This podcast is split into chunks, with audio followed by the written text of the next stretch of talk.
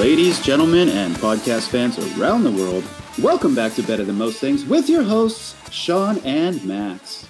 Thank you, producer Mr. E. Thank you, thank you. Thank you.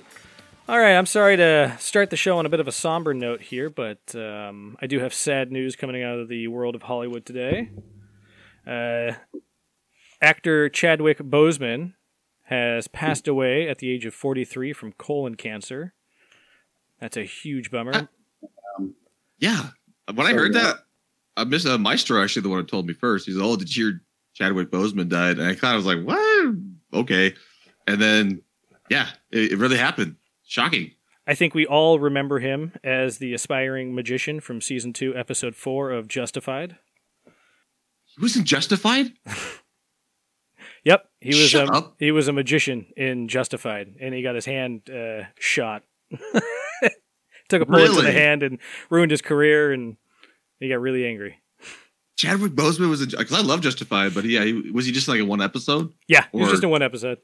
Okay, I, I actually was thinking of rewatching that show because I've been watching Yellowstone lately. So man, So I know him as Black Panther, obviously. yes, yes, most people I guess know him as Black Panther. I'll always know him as Hmm. the failed magician from Justified.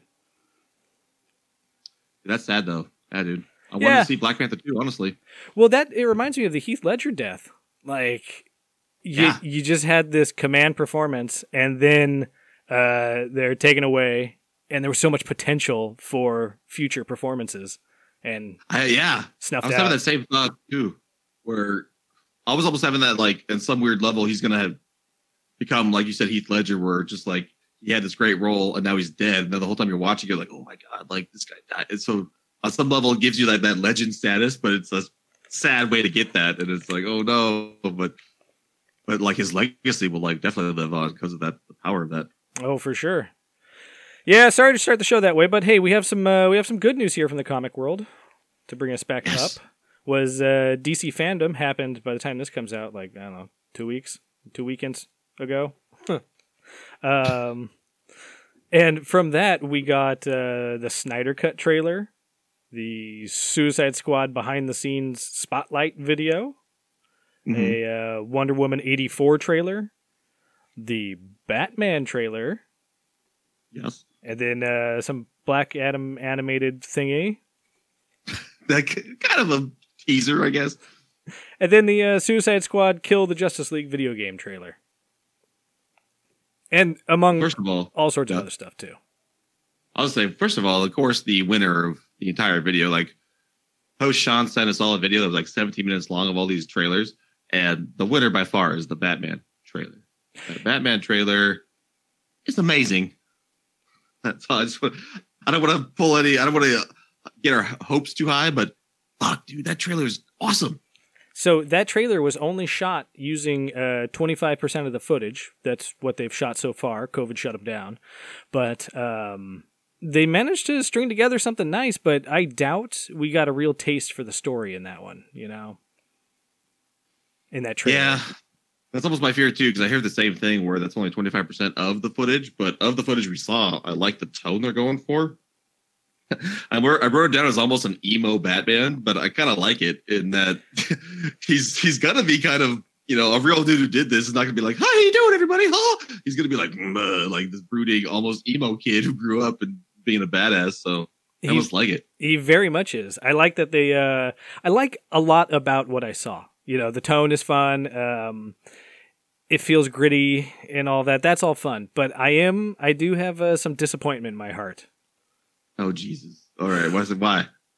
because I, you know, since Bale I after to Bale, be better. Bale was all Oh, okay. uh, humans fighting humans, right? Like all he ever fought was Mhm. like mobsters and smart people and some guy who was on roids. That's all he ever really fought. Uh, Superroids, but yeah. And then Batfleck comes along, and he starts fighting uh, gods and, and- yeah, it, all sorts of crazy people and uh, metahumans. Uh huh. And then now we're regressing back to a Batman Oh that fights the mob and humans. I just want to see Batman fight Clayface or a good Mr. Freeze or a good I Poison see. Ivy. You know, I want to see a human overcome a meta-human, Yeah, which is half of his appeal that he can do that, which is which is cool. You're right. Like the, the whole point of the Batman keeps up half the time. Good example is the is the friggin' DC War movie, right?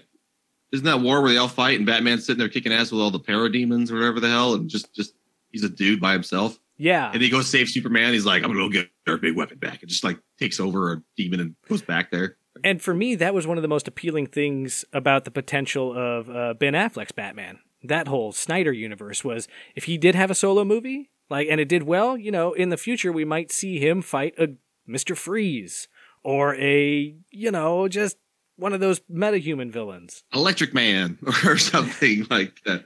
Yeah, I mean, the way he moved. Remember how Batman moved in that one? They they made him move very not realistic, honestly, but still very cool. Like as mm-hmm. if like like he was jumping around.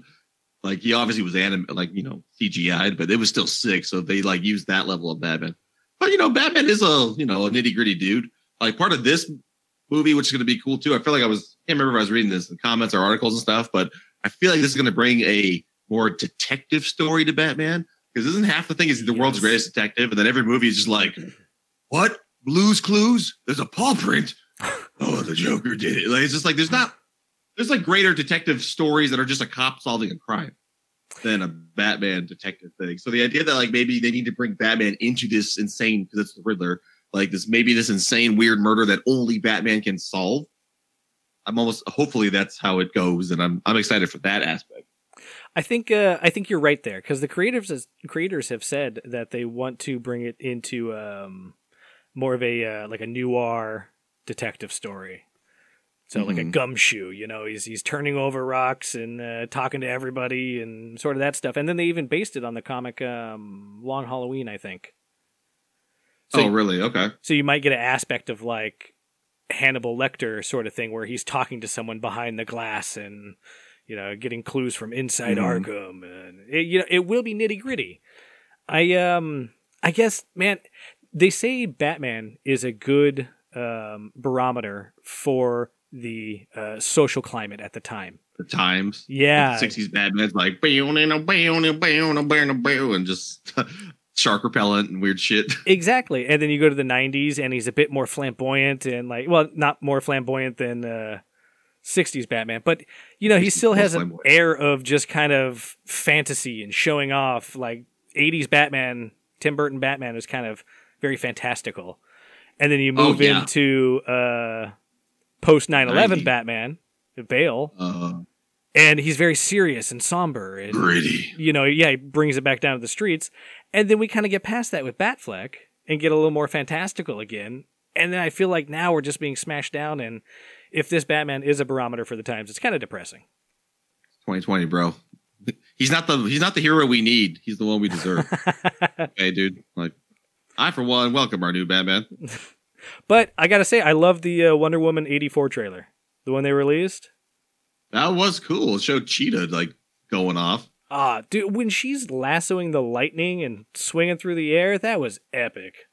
Yeah, I like the wing thing and how the, she had these wings and it was like flying around and like they dropped and she's like, wow, like it's white. Like that was I- pretty sick. I think this movie How looks is that good. guy back? What?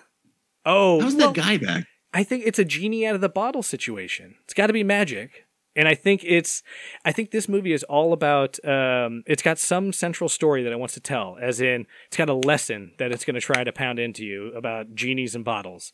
And it reminds me a lot of like The Dark Knight and those stories, how it like, it's got a lesson behind all the action and the Batman ness of it all and the superhero ness of it all. There's actually a What? lesson. Movies there. don't have lessons, bro. It's just action, pure action. So I'm excited for that. I think this has a good story to tell. I think that's going to be fun. That Black Adam stuff always confuses me because like The Rock is Black Adam, and as far as I know in the DC universe, Black Adam's been a bad guy, and so this teaser was all about I'm a like I was a hero, but I I did it my way and destroyed this, and now I'm back, and Justice Society is fighting me, but only because they don't like the way I do justice or something. So it's like he's a good bad guy. He's an anti-hero now. I thought he was like always a villain. I think the way I'm reconciling what I'm seeing there is uh, he's like Venom. You know, he he's an anti-hero. He's he can be a good Mm, guy in times yeah. with when they're uh, interests That's true. They did. Yeah, Venom was a villain, and all of a sudden now he's like a good guy. Yeah. now. So I don't know. You know, it's The Rock, and he'll make it work. They'll they'll. My last thing I'd say Uh. is that Suicide trailer, Suicide Squad trailer, had a lot of characters. I didn't realize how many characters are going to bring to that Suicide Squad this time. Yeah, there are quite a bit. And uh, I, Nathan Fillion was in it. what's that? Nathan Fillion was one of them. yeah, I mean the best part is you you hire these big names, and they only have like twenty minutes of screen time because they're gonna die super quick in that movie. Exactly. Those are some weird characters. It was like Polka Dot Man. I'm gonna, I'm, I'm gonna look up. Oh, John Cena's in it. That's for sure. He was like a. I, I you know what's funny? I meant to look them all up, but I just watched it like right before this episode. But I want to see some. I like the DC uh, universe and their characters. They have like some weird, low level characters all the time. And Suicide Squad brings me like. I'm very curious what Polka Dot Man is, and I'm sure there's a precedent for Polka Dot Man. I don't think they just made him out of the blue.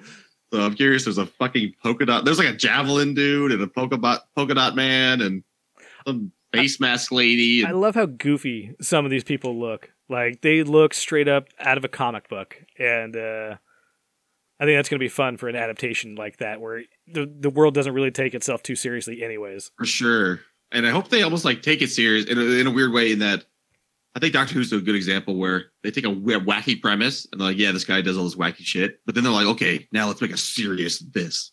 Mhm. And so even though they're gonna look wacky and all that wacky shit, if they make like a serious movie out of these insane characters, and it's James Gunn, he's freaking Mister, you know, Galaxy, Guardians of the Galaxy. Yep, yep. And I've heard he can do whatever he wants in this one too. So So fingers fingers crossed. All right. Well, I want to tell you guys something interesting about um. Did you ever think about the history of bedding and beds, and like how long people have been sleeping in beds? I always assumed like around Black Plague time, people were sleeping on piles of hay. Hey, how am I doing? I mean, I don't know, but yeah, I had the same assumption. Honestly, I had the like every time I thought of old people sleeping, I'm like, I don't know what their bedding would even be like. I, I think it would be hay or something like that. But um, in South Africa, archaeo- archaeologists have found a evidence of uh, humans that were making comfortable beds with uh, grass 200,000 years ago. Okay. And so what's kind of interesting about this is this is 100,000 years earlier than previously thought. So this is almost, again, showing how people hundreds of thousand years ago still were, you know, somewhat smart and made, you know, comfortable beds and could actually, you know, plant and farm all that stuff. So this is almost more evidence of kind of pushing back civilization pretty far. So I mean, it, to be a bed, this isn't just like a nest, right? Because gorillas, excuse me, gorillas do this too. True, they do make nests. I was like, what's your definition of a nest versus a bed? Like a nest, I think is something you like, I don't know, like make for that day or last a week or something. This bed seemed to be like kind of a, you know, quote unquote normal type of bed. Here's what's cool about it too. Um, it was plant based human bedding, and the beds were constructed on layers of ash that would have, would have protected the sleepers from annoying insects. Ooh, So I guess ash is a yeah, I guess ash is a good deterror of insects. I didn't know this, but um ash is a natural insecticide. It clogs up the spiracles insects use to breathe, abrades their ecos- exoskeletons, and eventually dehydrates them. wow, that's kind of fun. Yeah, right. So they weren't just like, for lack of a better term, stupid monkeys making a nest somewhere in the cave. This was like a, uh, like a a thought out thing where they to the point that they even put a bed of ash on there. They said it was also for insulation, uh, to create a dirt free insulated base for the bedding, and then also repel the insects. And it was in the back of the cave, you know, where it would have been warmer and stuff. Okay, And they even said there was even little singe marks on the edge of the bedding, so they could tell it was like near the fire. So again, this kind of kind of paints a picture of people who, you know, on some level knew what they were doing. We're just like, ugh, ugh, ugh, ugh, ugh, ugh, like flipping out, like which on some level people used to think. When we're like we're old as fuck now, right? Like ten years ago, fifteen years ago, I bet you teach, people are teaching us that hunter gatherers existed a hundred thousand years ago, and they they barely could speak, and they will, you know, hands. Now we're getting all this evidence now of just lost civilizations and Göbekli Tepe, if we talked about, you know, which is like a these insane structures where we were surprised people at that time could do.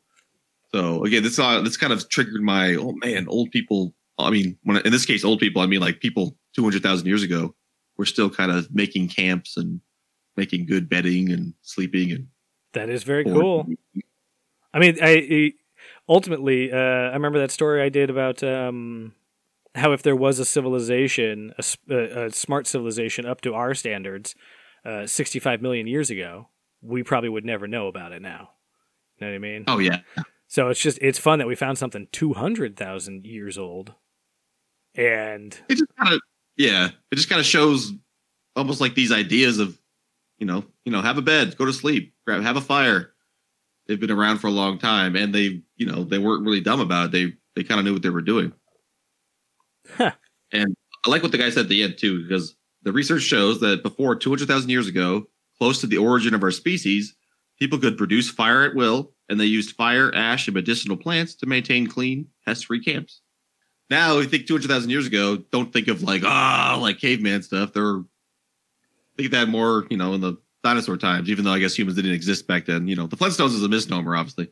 Like, we, like, you know, the dinosaurs and humans never existed.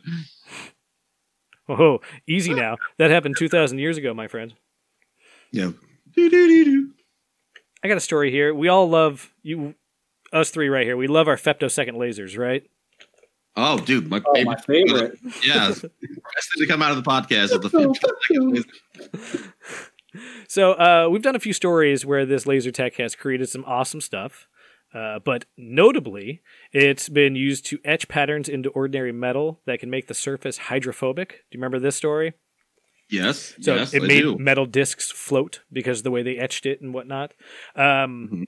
So a new process called biomapping could help reproduce this pattern on a large scale without using the costly femtosecond laser.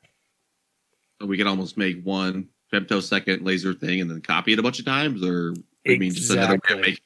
Okay, Exactly. bio mapping. You said, or Yeah, it's called Biomapp is the technology, but I added the ing on it because it sounded nifty. okay, Um, so what it is is it's a liquid metal that's applied to a surface, and then the liquid consists of a mixture of metals of varying micro sizes. So when it's applied to the surface, these micro metals really get down in the uh, the grooves and Pen- whatnot. like penetrate. Exactly. And Yeah. then a catalyst is introduced to the liquid and it bonds the micrometals together. And then once that happens, you they essentially you can lift the uh, new metal from the substrate or from the uh, It's um, yeah, it's, The like, it's almost like making a mold, or that makes the metal the mold itself, and it just the the one laser, the one piece of metal that you femtosecond that becomes the mold. yes. Oh wow, So uh, well, okay. So what you do is once you once it's you like peeling glue off your finger. yes, and then Right, you the use bag. that glue to make a reverse mold, a negative essentially. I see. Okay.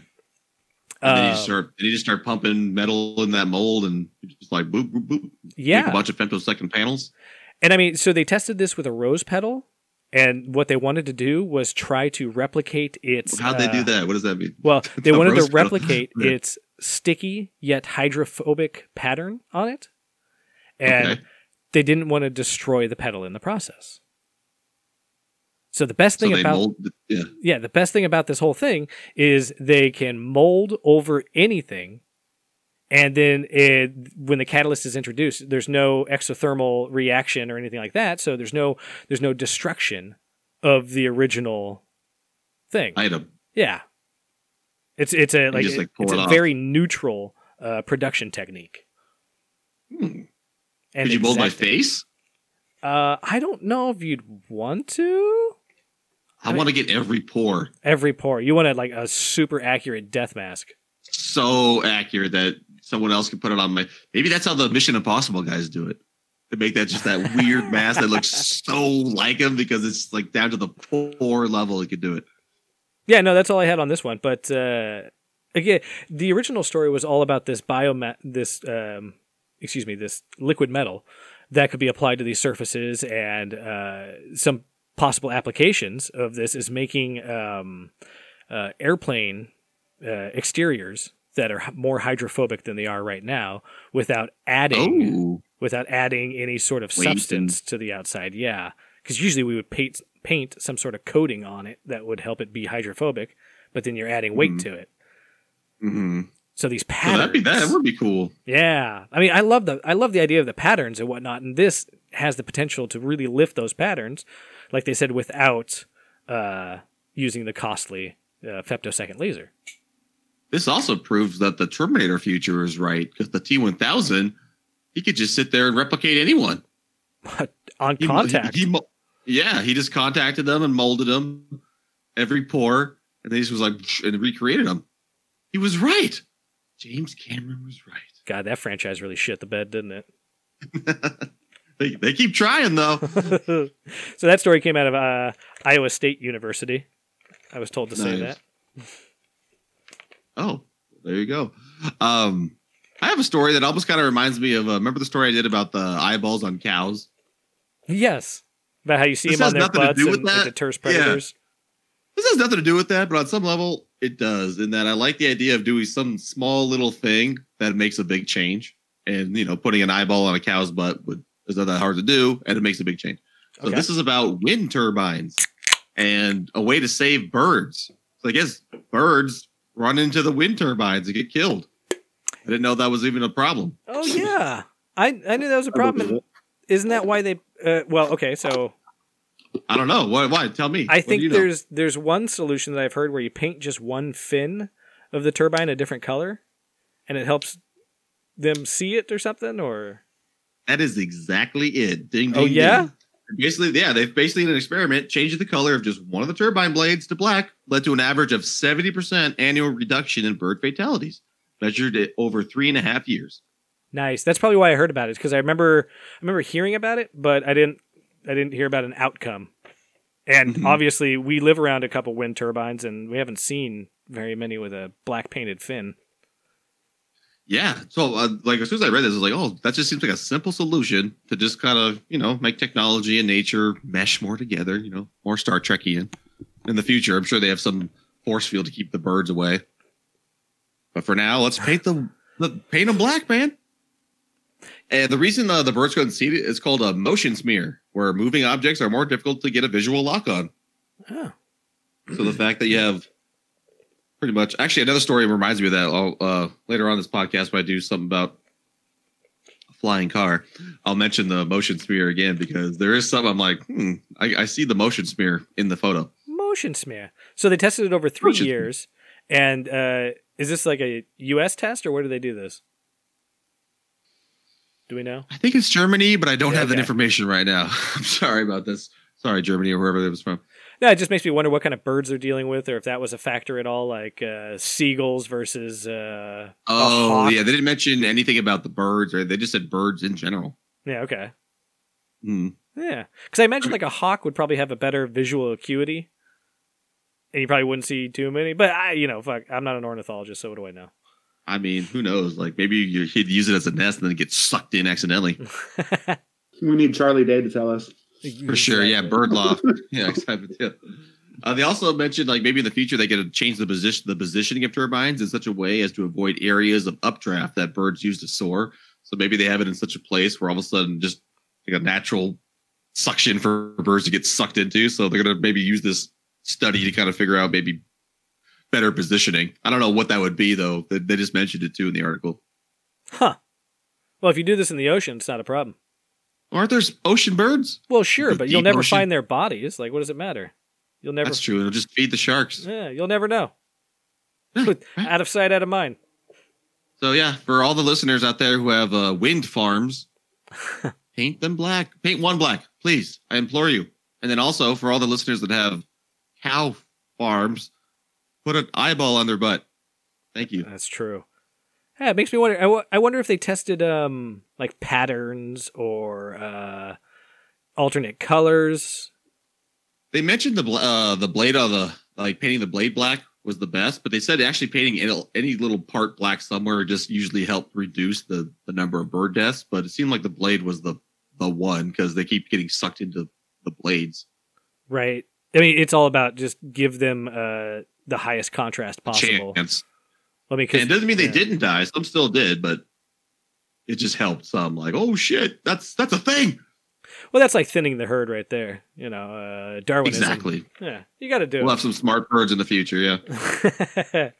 All right, I got a story here out of uh, Minnesota, USA, Minnesota. as opposed to Minnesota, Botswana. Botswana, Minnesota. Uh, so a man in Minnesota, he pulled the community chest card. Uh, he got a banking error in his favor. Hmm. He discovered an extra one hundred and fifty thousand dollars in his bank account. I would just take it all out immediately. Would you? And what would you do with it Yeah. immediately? You would do that immediately if you if you went to the bank today, and there was an extra saw one hundred and fifty thousand in there. You would ask them, "Can you pull out all of that in cash, please, right now?" Yes.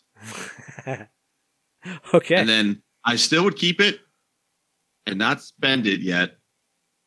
And then as soon as they started, maybe it started becoming something about the money, I'd hide half of it. And then we'll have the lawyers decide what to do. like, and you're gonna pay him out of the 150, right? I don't know. We'll just see. We'll just see because they fucked up. Not me. I pulled money out of my own personal account. so they fucked up, and I just happened to take this money that I needed for Timmy's, I don't know, operation or some shit. And now, oh, you're gonna kill Timmy, or like the operation already happened. So I already. What are you gonna do? Now I owe you money because you fucked up. I don't know. We'll see. I'm Like I said, glad- the lawyers. I'm glad you're an honest man here because you're gonna learn a thing or two right now. So he, Okay, good. this guy who found the extra 150,000 in his account, he waited weeks before uh, anything happened. Then he noticed, You you know, the money was still there. So weeks Yeah. later, and then he contacted the bank about it. Fuck. And said, Well, and it turns out the it was a banking error, and the money was for small businesses from uh, COVID relief for COVID relief. "Oh, so it should have. That money was meant for someone else." Yeah. But here's the thing: he waited weeks. Fuck. Here's Fuck 'em. Well, Fuck 'em. here's what I keyed on is the idea that he waited weeks before saying anything or touching the money. Hmm. And like I'm wondering like how many Google searches later on banking errors and uh, felonies did he have to go through before he decided, you know what, I guess I will tell the bank about this. I better I better tell them like it's, it's better to tell them than later on they find out. Yeah, because I got bad news for you, Max. Oh, what? I don't want to know. There was a teenager from Georgia who accidentally received a bunch of money in his account okay, and he spent 30,000 on a new BMW. sick. And then he was sentenced to 10 years. What? Why? Oh, They fucked up. at least buy a better car next time. right, make it worth it for a The Thirty minute. legal system's so $1,000 fucked up, man. Dude, you could kill a dude and get like five years, but like, no, the bank, their fuck up is your, dude, it's their fuck up. It's not mine. What is this like? Oh, you have to, you have to be the right. Is there a law you have to be a good citizen? I tried They to look up, up. like a statute of limitations there, but I couldn't really find anything specifically. Um, I'm sure there is something there where you know both parties are just so negligent in the comings and goings that you can't really blame anybody. But See, literally, you take the money. That kid was stupid. You take the money and buy the lawyer, and then after a while, the lawyer's like, "Oh, literally, what's paying me is this money. I need win this case." and like, otherwise, the money goes away, and then you know you'll still get some back. Like it's it's just free money. Like okay, you get one hundred fifty thousand. You It's might not- spend hundred thousand. You might get a hundred thousand to, to to get it, but then you'll get that fifty at the end. okay, I'll tell you what. I It's their fault. It's their fault. by my logic, I am a bit of a scumbag. I was at an ATM and it spitting out an extra twenty. You better believe I grabbed that shit from the like the rusty gears. It's all greased up, and? I was like, "Yoink!" But Yeah, right, yeah. that was just I twenty. mean, we're, we're not saints, man. I mean, dude, like we didn't ask to have the extra money. Like it, it'd be different if we're like, got it. Like I got this hundred fifty thousand. Like, haha, take that bank. I did this on purpose. I, you know, I somehow scammed you into happening. You did it to me. And you know, I'm ignorant. I'm Mr. Ignorant. Like, oh, money. I, I guess my great aunt died. And then you just kind of, you don't know, and you just play the like, oh, really? I thought that was a gift from the bank. I've been I've been banking with them for ten years. What? It's a What very yeah. No, I think uh, you got a strong case there. But I mean, we have to delete. If this happens to be, I'll delete this podcast immediately. But otherwise, um, like, shit, this thing's already on the internet. I know, yeah, they already got us. Yeah, Like, even as we're recording personal right now. My personal FBI agent, he loves the show. He's like, oh, no, no, I got you. I love the show, but I got you. Yeah, Mystery, I know how much you love Naruto, so I just thought that was a funny little thing to talk about. So anyway, I heard you had a story, something. Yeah, I do have a story here. Uh, Bax doesn't even know what Naruto is. He does. He doesn't know shit about the show. I almost beat him in trivia, even though I've never seen that shit. I hate just for the you. Anyways, uh, I have a, I have a story here that I think is going to be right up your guys' alley, especially Sean's. Um, So, movie prop and memorabilia auction house prop store. Ooh. They save some of their best items from movies and they auction them off. And there's a huge lot coming up. So there's a couple of props from the movie Warcraft in there. There's a couple of props Ooh. from uh, Jurassic Park that are being auctioned off. Nice. Really? But the star of the whole auction is Lot 19. And what's Ah. in Lot 19, you say? Well, Lot 19 contains the 11 foot Nostromo model Ah! from Alien. Whoa. yes. That's so it's a funny. restored model, and it's the largest of three models they used for the movie, and it was used in all the close ups that you see. we have to guess these prices, or they're, Yep, or they're yep, okay. I'm Yeah, no, please do. Yeah, please do. getting there. well, so this I want to guess the this is, Jurassic uh, Park props too, like what they even would be. But yeah, This is very poignant because off air, uh, I brought up the Nostromo as well, and you didn't bat an eye. You just like I you just poker faced it. anything. yep, I didn't want to ruin it. Wait, you mentioned the Nostromo being on sale, or just mentioned the word Nostromo? Yeah, because when off you were air, talking about the name of your boat, and you said it'd be the Orca 2. Oh, you said that'd be like calling it the Nostromo 2 or something. I see. Interesting. yeah, when you were talking about being a ferry captain. No, a yacht captain. I've been watching Below Deck, and I'd be a yacht captain. Oh, you'd sorry. be maybe one of my deck deckhands at, with that comment. Anyway, okay, so do we want to guess the price? for So there's a the current- Nostromo, Yes, there's a current bid right now. You did So, say go what, ahead. You did say what the Nostromo was from, right? Alien. Yes, it's from Yeah. the movie Alien. It was One of the original three props. And and uh, the link I sent in the chat is actually a video of them showing it off and going over everything. So we'll take a quick pause from the air and we'll watch that. And then um, we could put that link in our in- Instagram description for this episode, hopefully, or I can and, tweet twi- it out. and Twitter, and Yeah. Twitter. tweet it out. You guys can check it out. All Okay, so let's go with host Max first. What would you guess the current bid for the 11 foot Nostromo filming model is? Are we watching the video before we guess, or does the video tell you how much money it is? It tells you, I believe. So. Okay, so here's my guess then. Okay, Yeah. here we go. You said 11 foot. Maybe So already that's matter, fucking but I want huge. to take a chance. Yeah, exactly. That that's a big thing already. 11 foot. Like that's like a horse or some shit. Um, okay, I'm gonna say 4.5 million dollars. Jeez. Are you intentionally Okay. taking a dive? not my answer. That was a joke. That was a joke. Uh, really, it's um, that was a joke. Um, really, that's expensive. I thought. Okay, okay. Um, four. Okay, four hundred fifty thousand. Okay, host Sean. I'm gonna say 120,000. Okay. The current bid right now is $275,000. That's the current bid, though. It is. Yeah, so just it's not going to be the ending bid. And remember that there's a 25% fee on the winning bid. So just off that 275,000, I think that's like 68 grand or something. I'd be a bad billionaire. How much is this? Four, Four million dollars. Plus imagine Okay. the shipping. okay. Yeah, dude. Okay, so let's take a quick break from the air and watch the video. More moments later. Yeah, that was badass, man. I like how they said that was the prop that they use for close-up shots. Did you guys catch that? Yeah, and uh, how no square inch of it was left untextured. I I I guess uh, the thing that strikes me about it is how well it uh, has maintained over the years. You see a lot of props like just fall apart after you know a couple years. Really? Why? I mean, store them well, or Well, just the materials. Like if you're using some sort of foam, then it dries out and cracks. And uh, really, I mean, m- prop making is just about making something that looks great on screen. Uh, you know, longevity be damned yeah. because you're not going to use it that long. that thing looked great.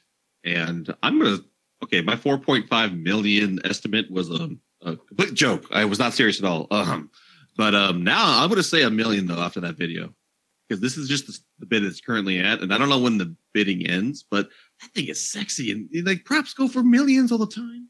Well, And that thing is yeah. I mean, kind of the ironic part is it probably cost more than 125 or what was it, what the Two hundred thousand, 200,000? Two hundred and seventy-five thousand. Yeah, Okay. it, it probably costs about that, if not more, to create that thing. Just considering What?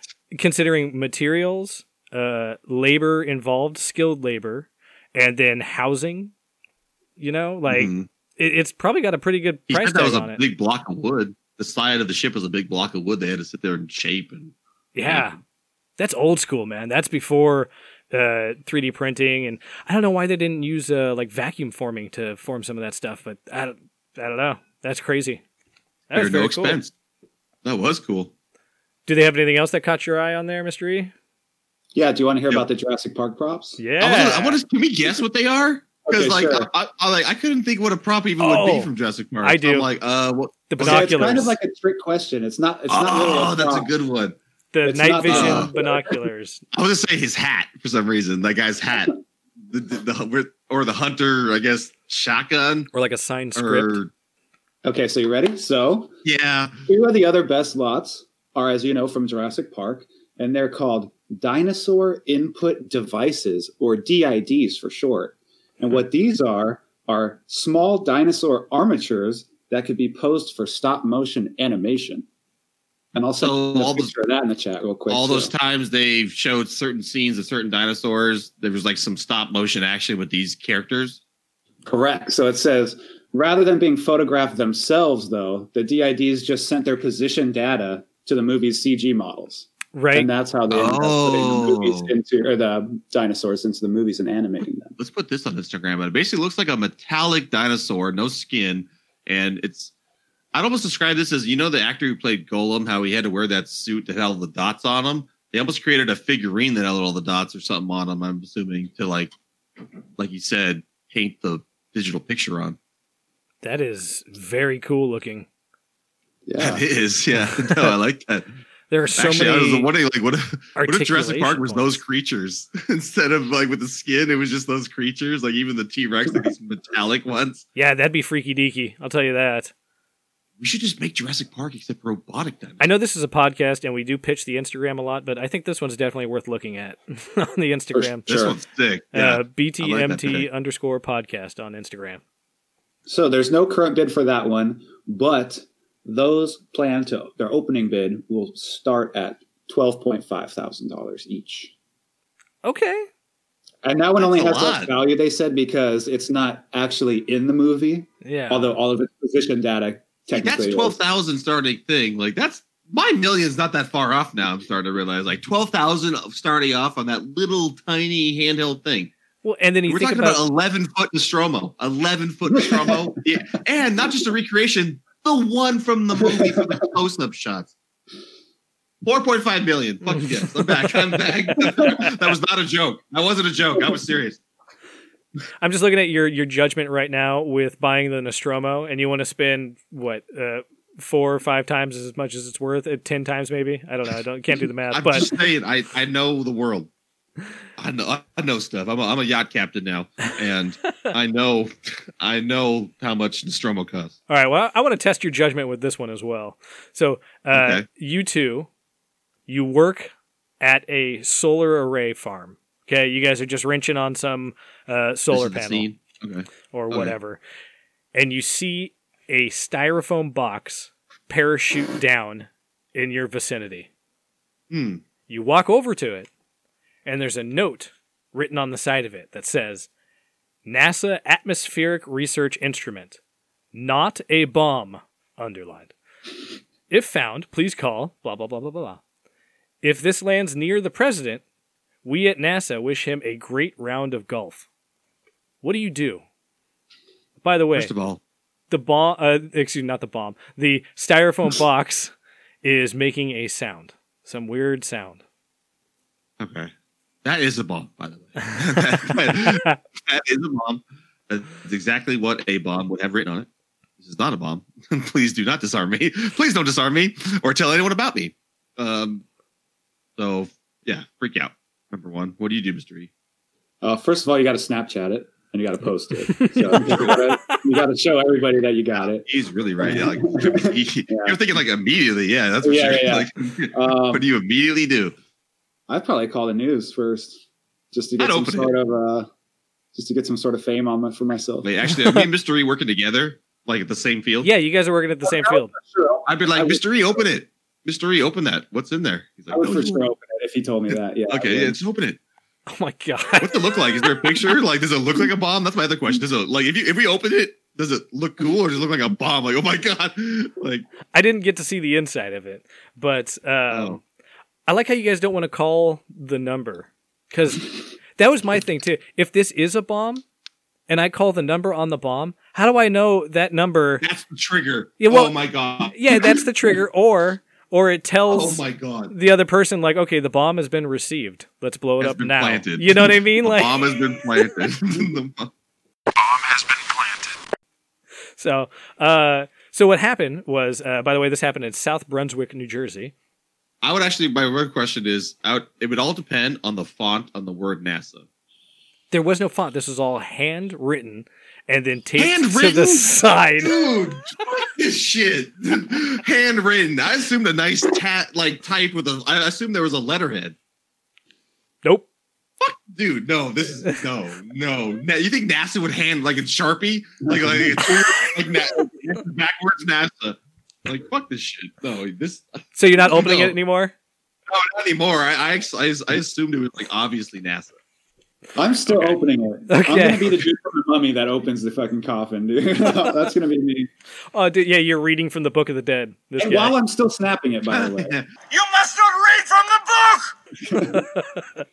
So, uh, what the two workers there did, they called police, who then okay. set up a perimeter, called in bomb Great squad, and then it got on like Secret Service radar. You know, so they're there as well. And no then- counterfeit money's involved. And then it turns out it was actually a NASA experiment. With a handwritten note.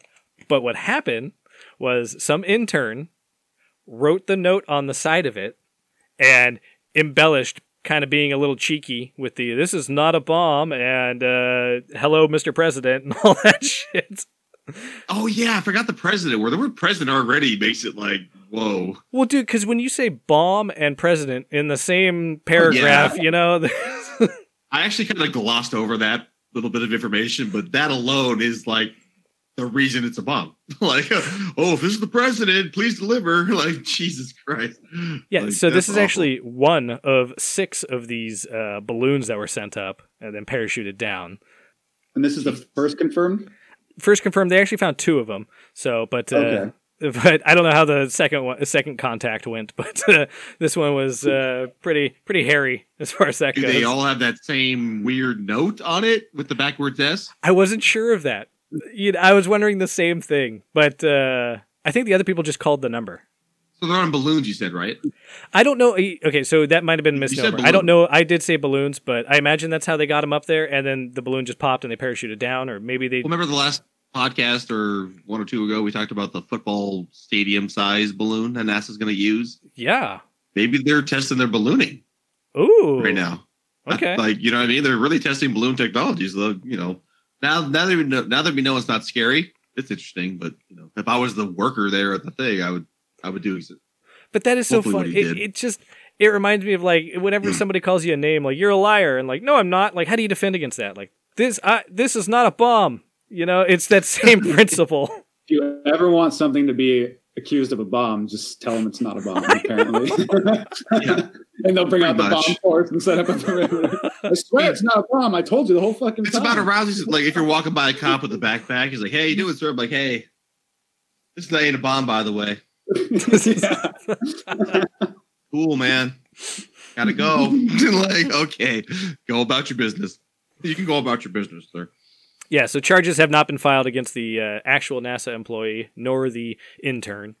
So uh, you know, chalk this one up. Just uh, whoops. Oopsies. So the other day, the fastest internet speed ever ever was achieved. Okay, so I I don't know much about internet. I think I have a hundred up, hundred down at my place. I got 250 Oh, down and Think- like 10 up. You think you're better than me? The only thing I really I am. the I only am. frame Um, of reference I really have as far I want as you to know that. I just remember having DSL back in the day and being super proud of it. Dick sucking lips. Yeah, I know. I did, I know did. were- we all talked about it. Okay. No, no. No, Yeah. DSL is cable internet. Everyone. Yeah, and then there was T1 and T4. And if you were gaming on T1. T1, you were the shit. Yeah, you're a god. Yeah. You could be shitty at the game, but you had T1, so you were good just because you were just had powers basically. So blow my mind with this new uh, internet speed. What what All right, I'll what do try. you got? Okay, so they set a new record for data transmission rates, logging an incredible speed of 178 terabits per second. TBPS. That's around a fifth faster than the previous record that was set by a team of people in Japan. And it now and it's actually roughly twice as fast as the best internet available today. which is So 100 fiber optics, I believe. Correct, correct. Yes, it is. And what's cool about this technology is um, it can be added to existing optical fiber pipes relatively easily, according to the scientists at the project. So this is another one of those things like we can almost, if we use this technology to upgrade our current infrastructure, it's good maybe. I had a Yeah. conversation with uh, Maestro kind of about this the other day, in that uh, sending the signal over fiber optic the way we do is the fastest we can do it. It travels at the speed of light, and right now we don't, we can't harness anything that travels faster. So Mhm. um, his his what he was trying to impress upon me is the idea that we can improve the technology at the ends of it. And it sounds exactly like what you're talking about. We found a way to improve that uh, signal interpretation. Essentially, when we receive that signal, I'm thinking, I don't, like I said, I don't, you know how we're, we don't know anything of what we're talking about. We Oh, just yeah. report the news as far as we know nothing about it. I don't know the news, but I'm here to report it. And so basically what this article impressed upon me was like, yeah, there's like these cables of fiber optic shit. And like we could, what it was was, uh, to hit the speed, the team used a much wider range of wavelengths, the colors of light that are normally used in transmit data. So I don't know what that means. It's like, you know, you're saying you're using lights, but I guess they're using more wavelengths of that stuff. Okay. So the system used a bandwidth of 16.8 terahertz in a single fiber fiber core, which is four times the 4.5 terahertz that is used in most of the current network infrastructure. I'm sure Master is listening right now, like you guys are idiots. I hate you. You're like talking about internet and cables.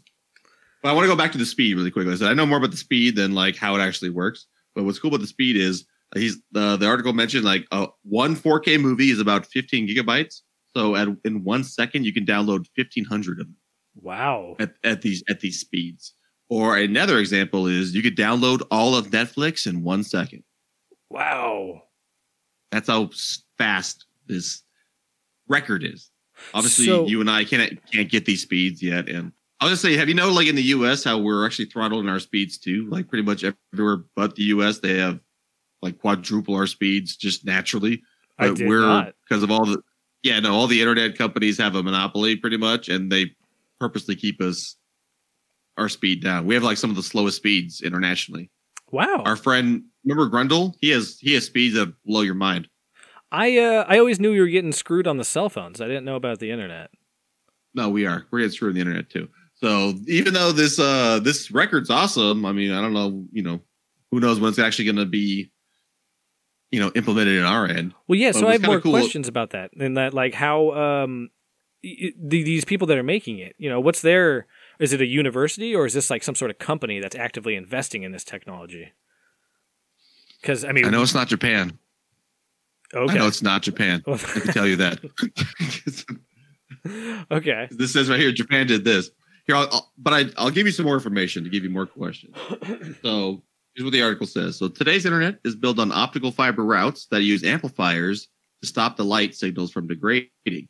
So adding this new technology that we just talked about to the existing amplifiers, and then it says spaced around 25 to 62 miles apart, we would need a fraction of the cost that would be needed to replace the actual fiber cable. So this is a way to almost like increase what we currently have in the infrastructure instead of ripping them all out, starting again with you know femtosecond cables uh huh, or whatever the hell we have type of deal. So this is actually a way to increase what we already have. And like I said before, to hit this speed, the team used a much wider range of wavelengths, color of light, than are, than are normally used to transmit the data. that's very cool. That's that's awesome. And yeah, I always like I mean that's pretty much it. Yeah, the next steps of the internet because it's such a boundless thing. Like, how do you improve upon it and making it faster is one of those. the things. idea of downloading Netflix in a second. is pretty impressive. Yeah. Dude, But My I mean, PUBG game would have to improve if I had this internet, right? Like I'd be freaking walking circles around people with their ping. My ping would be nothing. but that might zero. But so would you still be throttled based on uh, the idea that no your idea. well your Cat five cable leading to your tower of your computer because you have a gaming computer, so it's important to you to hardline in. by by the physical limits. Of yeah, you'd be. I think you'd still be limited to whatever that can support. For sure. No, this article did mention that like the 178 TBPS, which is the terabytes per second, is pushing the theoretical limits of what a data transfer network can take, especially probably currently. Versus, you know, I'm sure we're probably two episodes away from a femtosecond cable line that will that will, you know, quadruple this number. But with our current infrastructure, it sounds like, you know, that's the fastest shit we're getting pretty, you know, as of now. That's still very. And that's cool. all theoretical. You and I are not getting that, you know. I love it. So speaking of underwater, I got a story here. I think our favorite super animal is back in the news. Our favorite super animal, which would be the the whale, whale shark. Uh, that's a that's a nice guess, but you're right. It is underwater. I did give you that clue, uh, Mr. E. You got any guesses? Call it Huh. a super animal. super animal. Uh, platypus. I don't know. Oh, okay. I like that one too. I No, almost, that's the other one I almost said. That's funny. I'm talking about the mantis shrimp. Oh. So, as we know, the mantis shrimp has eyes that can see something like 28 colors. And back in time, it has a uh, claw that creates an explosion underwater. yeah, And, like a speed of sound thing or something. Or like Uh-huh. how it kills people. and it also has a singing voice that would put Max's to shame. I just appreciate you think I have a good singing voice. Oh, I've heard you in the shower, bro. You got good stuff. Yeah. I know. that was you. I knew it. Hey, your vents are really easy to access. So, um, I know. I saw some eyeballs. So, focusing on the supersonic claw, uh, researchers from the University of California, Irvine, wanted to know how the mantis shrimp could punch at 23 meters a second, or 75 feet a second, without the impact like shattering the claw. Uh, so, yeah, using an electron microscope, they discovered that an impact resistant nanoparticle coating uh, existed all around the claw Nanoparticle. nanoparticle coating. So what they discovered from this coating was at low impacts, uh, the coating would deform and then bounce back. So Okay. much like a like a marshmallow, they likened it to. You know, just kind of deform and bounce back to its original shape. But Okay. with high impact velocities, the material would break into segments, which helped neutralize and dispel the uh, impact energy. Horse. Yeah, the force. And so what they're saying is the structure there is better than some of our man-made materials. In fact, most of our man-made materials. The nanoparticles. Yeah, the structure of this nanoparticle uh, coating. There's some minerals, you know, I I didn't write down the uh, exact elements this thing Sure. comprised of, but it was just Yeah. the they said the structure of it was what really helped it, um, you know, take the impact uh, at first without breaking, and then move into the higher. It it reminds me of cornstarch and water. I was, Except you know, it's like funny. You, you- get out of my mind. There was some like type of. I was gonna say, isn't there a thing where if you like slowly put your hand in that material, it goes in, but if you hit it fast, it just gets solid, Yes, and you can't. Okay, but it'd be like the Yeah, and opposite I- reaction. the opposite. Oh, I see what you're saying. Uh, there was some other material we we talked about where it would the the it would take a force, and then the fact that it would just dispel the fracturing like across a big area would almost help keep the force away from the person or something. I'm, I can't remember what it was. Maybe it was the spider, the spider web armor, or what was it? I can't remember. I just remember there was some other technology we talked about, like the same, basically the same idea of if uh, if you have a vest on and someone shoots you, instead of taking all the pressure into your heart or your chest and stuff, this armor would dispel and shatter and break and and spread the damage to the point that actually would. We, I know we talked about it, but No, we, we I already mean- have like you know. You're tickling my memory bone, but nothing's coming out. This is why we uh, uh join the Discord, uh the Better Than Most Thing Discord. This is when we need you, the super fans, to go. That was episode ten, you idiot. Yes. We talked about the goat milk. Uh, so yeah, what they want to do is, you know, learn from this and then harness it and use it in our uh, production stuff.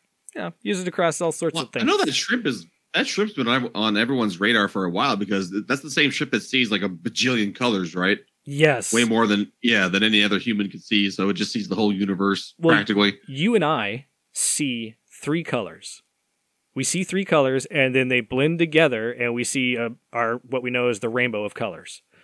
A Mhm. mantis shrimp's eyes are able to process. Well, I, I have 13 here, but I think it's like 28 or something different colors. They have 28 different color cells in their eyes. So they're seeing colors that we can't even imagine. That blows my mind. That that blows my mind too. I'm sitting like, how do you describe red to a blind person? So now it's like the shrimp's like, have you ever seen shred? It's like red and, and shaded yellow called shred. There was a What? joke from Futurama a long time ago when uh, Fry is walking down the street and he saw um, he saw something in the sky that was so beautiful and radiant and displayed every color in the rainbow, plus some he had never seen before. Hmm. And then uh, he was telling this to his coworkers, and they just laughed at him, like, "Oh yeah, that's uh, Gary's uh, sign. A teenager wears that to uh, to advertise for business." But point being, like, like it, for for people who understand what it is, who have seen it before, it's nothing. But for someone like us who can't even wrap our heads around it, like that's amazing. Yeah. Almost like a new color was invented or something. yeah, so that's when they invented something else. So you've all seen Back to the Future, right? Of course. think. So by now we should be having flying cars, right? It says 2015 is when we have the flying DeLorean and flying all sorts of stuff. Uh huh. So where are they, bro? They're called helicopters. No, no, they're not. They're called personal flying vehicles. And uh, uh, there's a new company now that's maybe on the edge of possibly creating these things. It's called Japan SkyDrive Incorporated, and it's carried out a successful test test flight with one person on board, a personal flying little do doohickey. I'm going to call it a doohickey. Okay. So I'm going to send you guys a video, and I want you guys to watch it, and then we'll come back. A little longer than a few minutes later. Okay, so you guys just saw the uh the flying little vehicle that just got a successful test. What do you guys think as far as the description? How would you describe it to the audience? Let's give it a shot. It looked like um, it looked like a Sea-Doo, not res- like a like a like a Formula One Like a jet kind of ski. thing. Like you sit in it and you Jet gotta. ski? Yeah, but I mean, like it looked very streamlined, like a jet ski. But it's just it's a little cockpit, and uh, on four sides are um, on each corner is a set of propellers, two each, and uh, it looks like someone's sitting between four blenders to me. Well, that's a, I think that's a pretty good description. As the article also describes it too, it's like the aircraft is a one seat and operates with eight motors and two propellers on each corner. And in our video we watched, it actually lifted about ten feet into the air and was operated by a pilot. I kind of like the idea. It was like a motorcycle with helicopter like propellers on every corner of the helicopter, or maybe a jet ski or something like that. Yeah, but you're not really straddling it; you're sitting in it like a Formula One. or- True, you're not on top of it. Yeah, That's a good way to put it. Yeah. you're definitely in that cockpit. I, I mean, fun. That's awesome. I uh, call me when that thing circles a city or gets from point A to point B. Yeah, there's still a lot of. Yeah, no, okay. So this is yeah, I know. like so, this is I feel like we've car seen this thing, before. but eh. yeah, I like they even said like of the world's more than hundred flying car projects, only a handful have succeeded with a person on board. So that's already is kind Ah. of a big deal for this company because like, hey, we have a man on board doing this thing, so ha ha ha, type of deal. And th- they're calling this an electric vertical takeoff and landing vehicle or eVTOL and it's a quick point to point personal travel like vehicle. And so far, they say the machine can fly for just about five to ten minutes. So that's not that good. Well, I mean, that's always the But the problem. guys- is like Yeah, drones and whatnot. You need the battery life to sustain long flight, and uh, that's always been an issue. For sure, no, for sure. But the the owner guy, he's saying he's saying like if that if that time could be maybe thirty minutes, he's like then we have way more potential to actually make this a viable product. So he's kind of hoping like if this trend continues, so Yeah, which it always will, right? So Shit in one hand, hope in the other. Of course. Yeah. Once I know we exactly. I mean, Once we invent the arc reactor, everything will be great. I know. So once we just get unlimited power, this thing's gonna fucking be okay. I mean, isn't that the solution to everything right now? Is God, we just need more power. If we had unlimited power, we could teleport people, reach absolute zero. Oh yeah, time travel. Like, oh, we just need the power, but we know how to time travel. Like, okay, yeah, you do for sure. Uh, but I, I like the idea of the of, of these little personal crafts because I guess in the future this could be you know something we maybe when we're both seventy five we have this little personal air drone thing like take me to the supermarket and just like flies us there and flies us back. But there's a lot of things that would have to go into having flying cars too because again in Back to the Future world 2015 it was everyone had them and there was like skyways and that were just like highways i remember even doc said the skyway was jammed i got there late so i guess the, yeah so uh, i like what the article said it's like so battery sizes air traffic control and other infrastructure issues are among the many potential challenges to commercializing uh this you know this project and i also like what he said too at the end he goes he goes if they cost 10 million no one's to buy them if they fly for five minutes, no one's gonna buy them. if they fall out of the sky every so often, no one's gonna buy them. there's like more. It's, there's like more work is needed. So, so even though that was a proof of concept, that's that's pretty much all it is right now. But I I thought it was really cool though. The little thing like flying around the little tennis court. First flying. It's like the flying car. It's the first flying car. I don't. Yeah, okay, you're right. It is a flying car, but you've seen these things before. It's just it's a drone with a person in it. It's a big drone. That's what they're gonna be. That's what flying cars are gonna be in the future. You're not gonna need wheels and stuff. It's Yeah. gonna be a like they should start calling them. They should probably stop calling them cars. Well, Maybe they should call them electric vertical takeoff and landing vehicles.